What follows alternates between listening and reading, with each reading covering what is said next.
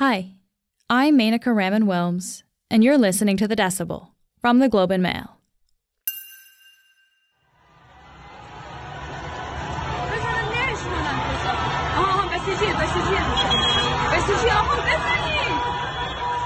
Protests have been ongoing across Iran for almost two weeks now. Some women have burned their hijabs, and dozens of people have been killed in clashes with police. It's the greatest challenge to the Islamic Republic that we've seen in years. Jasmin Ramsey is the deputy director of the Center for Human Rights in Iran, which is a nonprofit organization that documents human rights violations. Jasmin's based out of Washington. These protests in Iran all started after the death of a young woman in the country's capital. Mahsa Amini was 22. Uh, she was called Jina. She was from the province of Kurdistan, and she was simply visiting Tehran with her family when she was arrested by the morality police.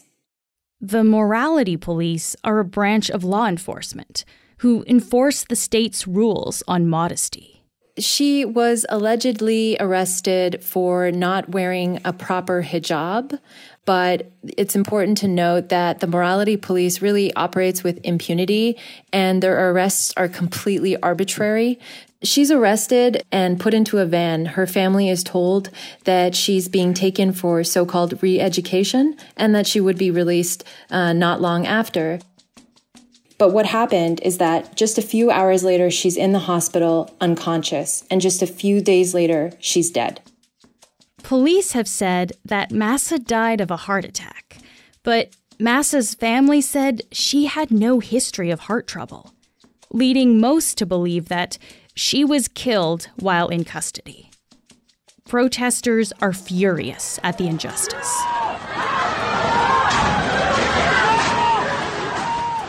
Jasmin will help us understand what's been happening on the streets of Iran and where this all might be headed. This is The Decibel.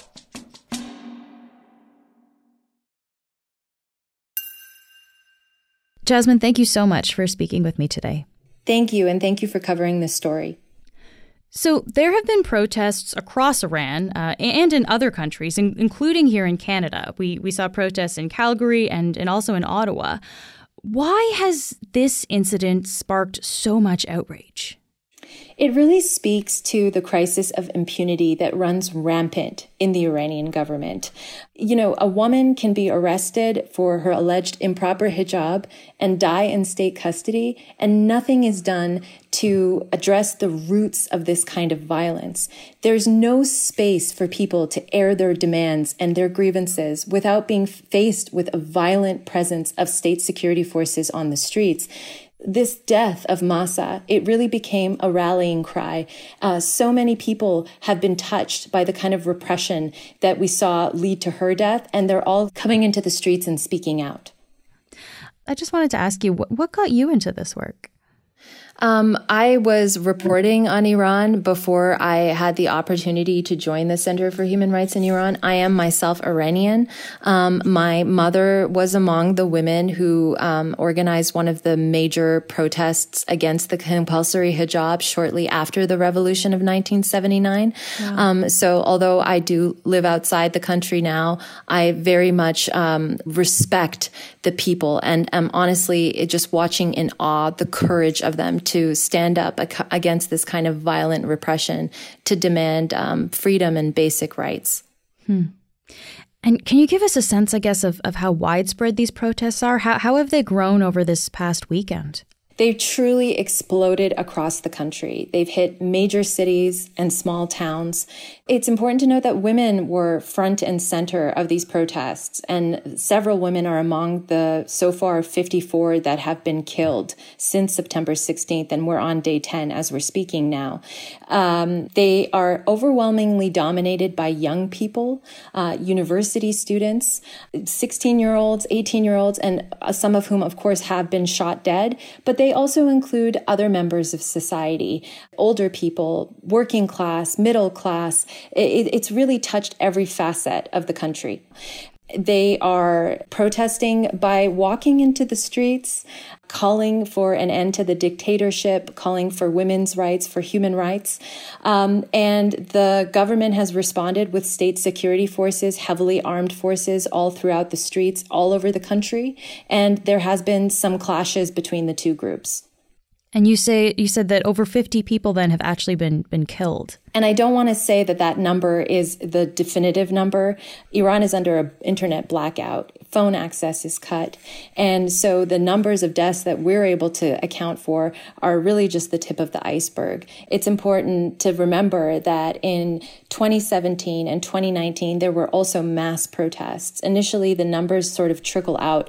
In years past, hundreds of protesters were killed, thousands were arrested. What have you been hearing from from the ground from from protests within Iran, um, despite the difficulties of actually getting in touch, getting in contact with people there? Yeah, so the so there are some means of some people to get info out, and then sometimes the internet goes in and then it goes out. Uh, people are sending us clips showing real violence on the street, um, state security forces pulling women by their hair and pushing them into the ground very forcefully, um, armed state security forces aiming at crowds of people and shooting, water mm-hmm. cannons, pellet guns. Uh, people are are sending all sorts of forms of of um, clear abuse by these force uh, these forces against the people.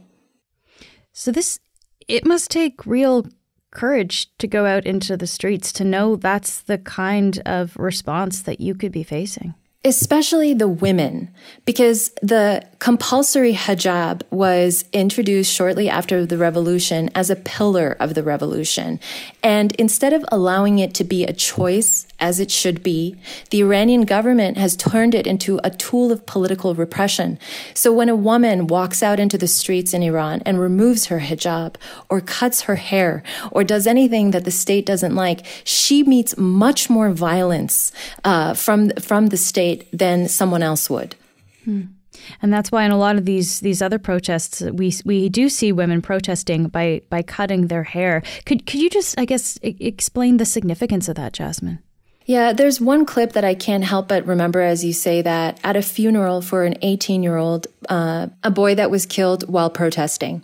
Um, his sister is crying over his grave and she starts to cut her hair, and her hair is falling on his grave.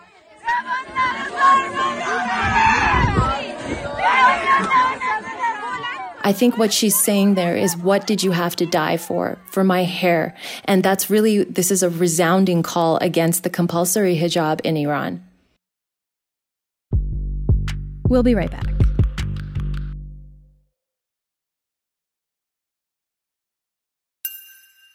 Let's talk about the morality police, Jasmin. Uh, what exactly are the morality police? Right. So they have nothing to do with morality and everything to do with repression. They're simply another extension of the security apparatus in the Islamic Republic that's used to pressure and keep people down and uh, to not allow freedom of expression uh, in this particular case, which is, of course, the way that people would dress. They're the reason that, that Mahsa Amini was was taken into custody in the first place. How how prominent are they in Iranian life? Um, they were established in 2006 under the president of Mahmoud Ahmadinejad. They're a unit of the police. Um, and they're everywhere. You can be walking down the street, minding your own business, and they'll show up out of nowhere and start uh, accusing you of not wearing the proper attire. And suddenly you find yourself being forced into a van and taken to a so called uh, re education center, booked at a police station, photographed. Um, and, and basically, uh, they're, what they're trying to do is terrify people so that they, that they don't do this again. And do they only enforce women's behavior or, or are men targeted as well? Certainly, men can be targeted. You can be targeted also for displaying public affection with someone who is not your family member. Um, really, it, it's it's completely arbitrary. It's really based on whoever that specific person is, um, and they can take issue with anyone. But of course, overwhelmingly, it is women who are targeted. And and so, what is it like for a woman living living under this kind of authority? Um, it, you you have to live in constant fear, which is why the there's so much courage being displayed right now by these women that are coming into the streets and taking off their hijab, cutting their hair, um, and calling for an end to the dictatorship when we hear about things like the morality police, then this this this seems like this is a very hard line that's that's being taken against against citizens here. Uh, when it comes to women's rights and, and, and political freedoms in particular in Iran, uh, have have things I guess gone backwards? Is is that the right way to put it? I don't know. Well, I think what one thing that you're speaking to is the um, the greater show of groups like the morality police that have come onto the streets since the president of Iran, Ebrahim Ebrahim Raisi called on all government entities to more strictly enforce the hijab. So Ebrahim Raisi came into power in 2021. Basically, he was picked um, the, Iran has elections, but they are not free nor fair.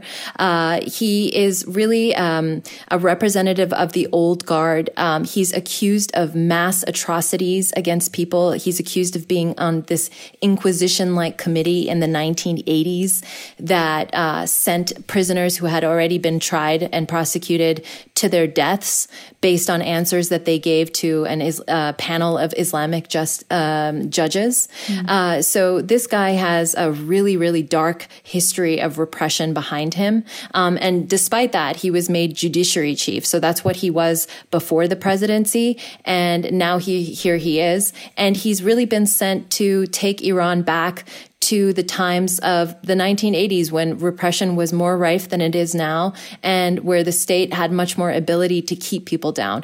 They treated women as second class citizens. Suddenly, women who were judges were no longer allowed to be judges. Um, and in both law and practice, women are, are treated as not equal to men.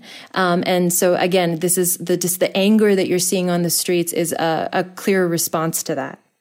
It makes me think it's it's we somehow always end up fighting these things along along the rights of women's bodies. I think about the the abortion um, question in the states as well. It always seems to be this is kind of a flashpoint or the the thing that we end up talking about um, when it comes to broader freedoms. This is this is the thing that's restricted women women's bodies.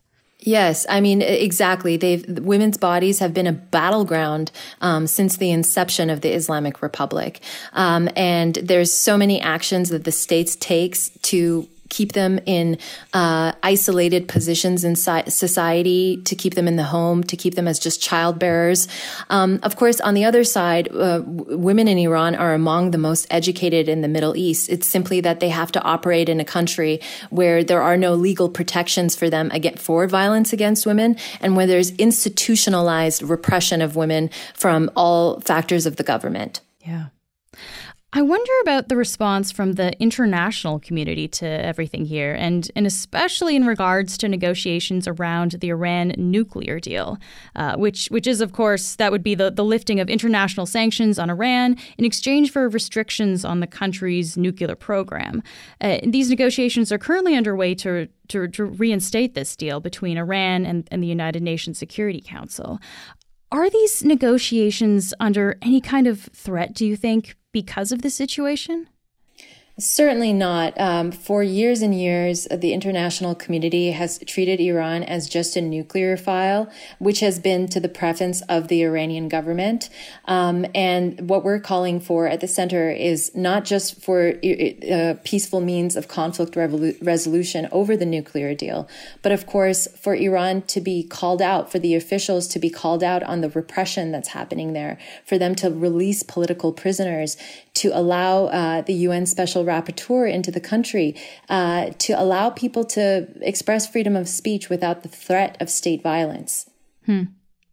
And, and and we've heard that the U.S. was putting sanctions on the morality police, and and actually on Monday, Prime Minister Justin Trudeau also announced uh, new sanctions on Iran, uh, including on the morality police as well. So, what effect do do these sanctions actually have? Um, so these are means of putting a target on on these groups. Certainly, human rights um, sanctions should be kept on officials. Target the officials who are directly implicated in these cases.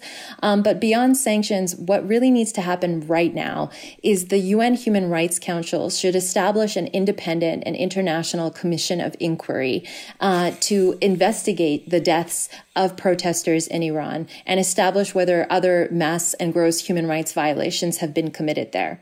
Hmm. Yeah.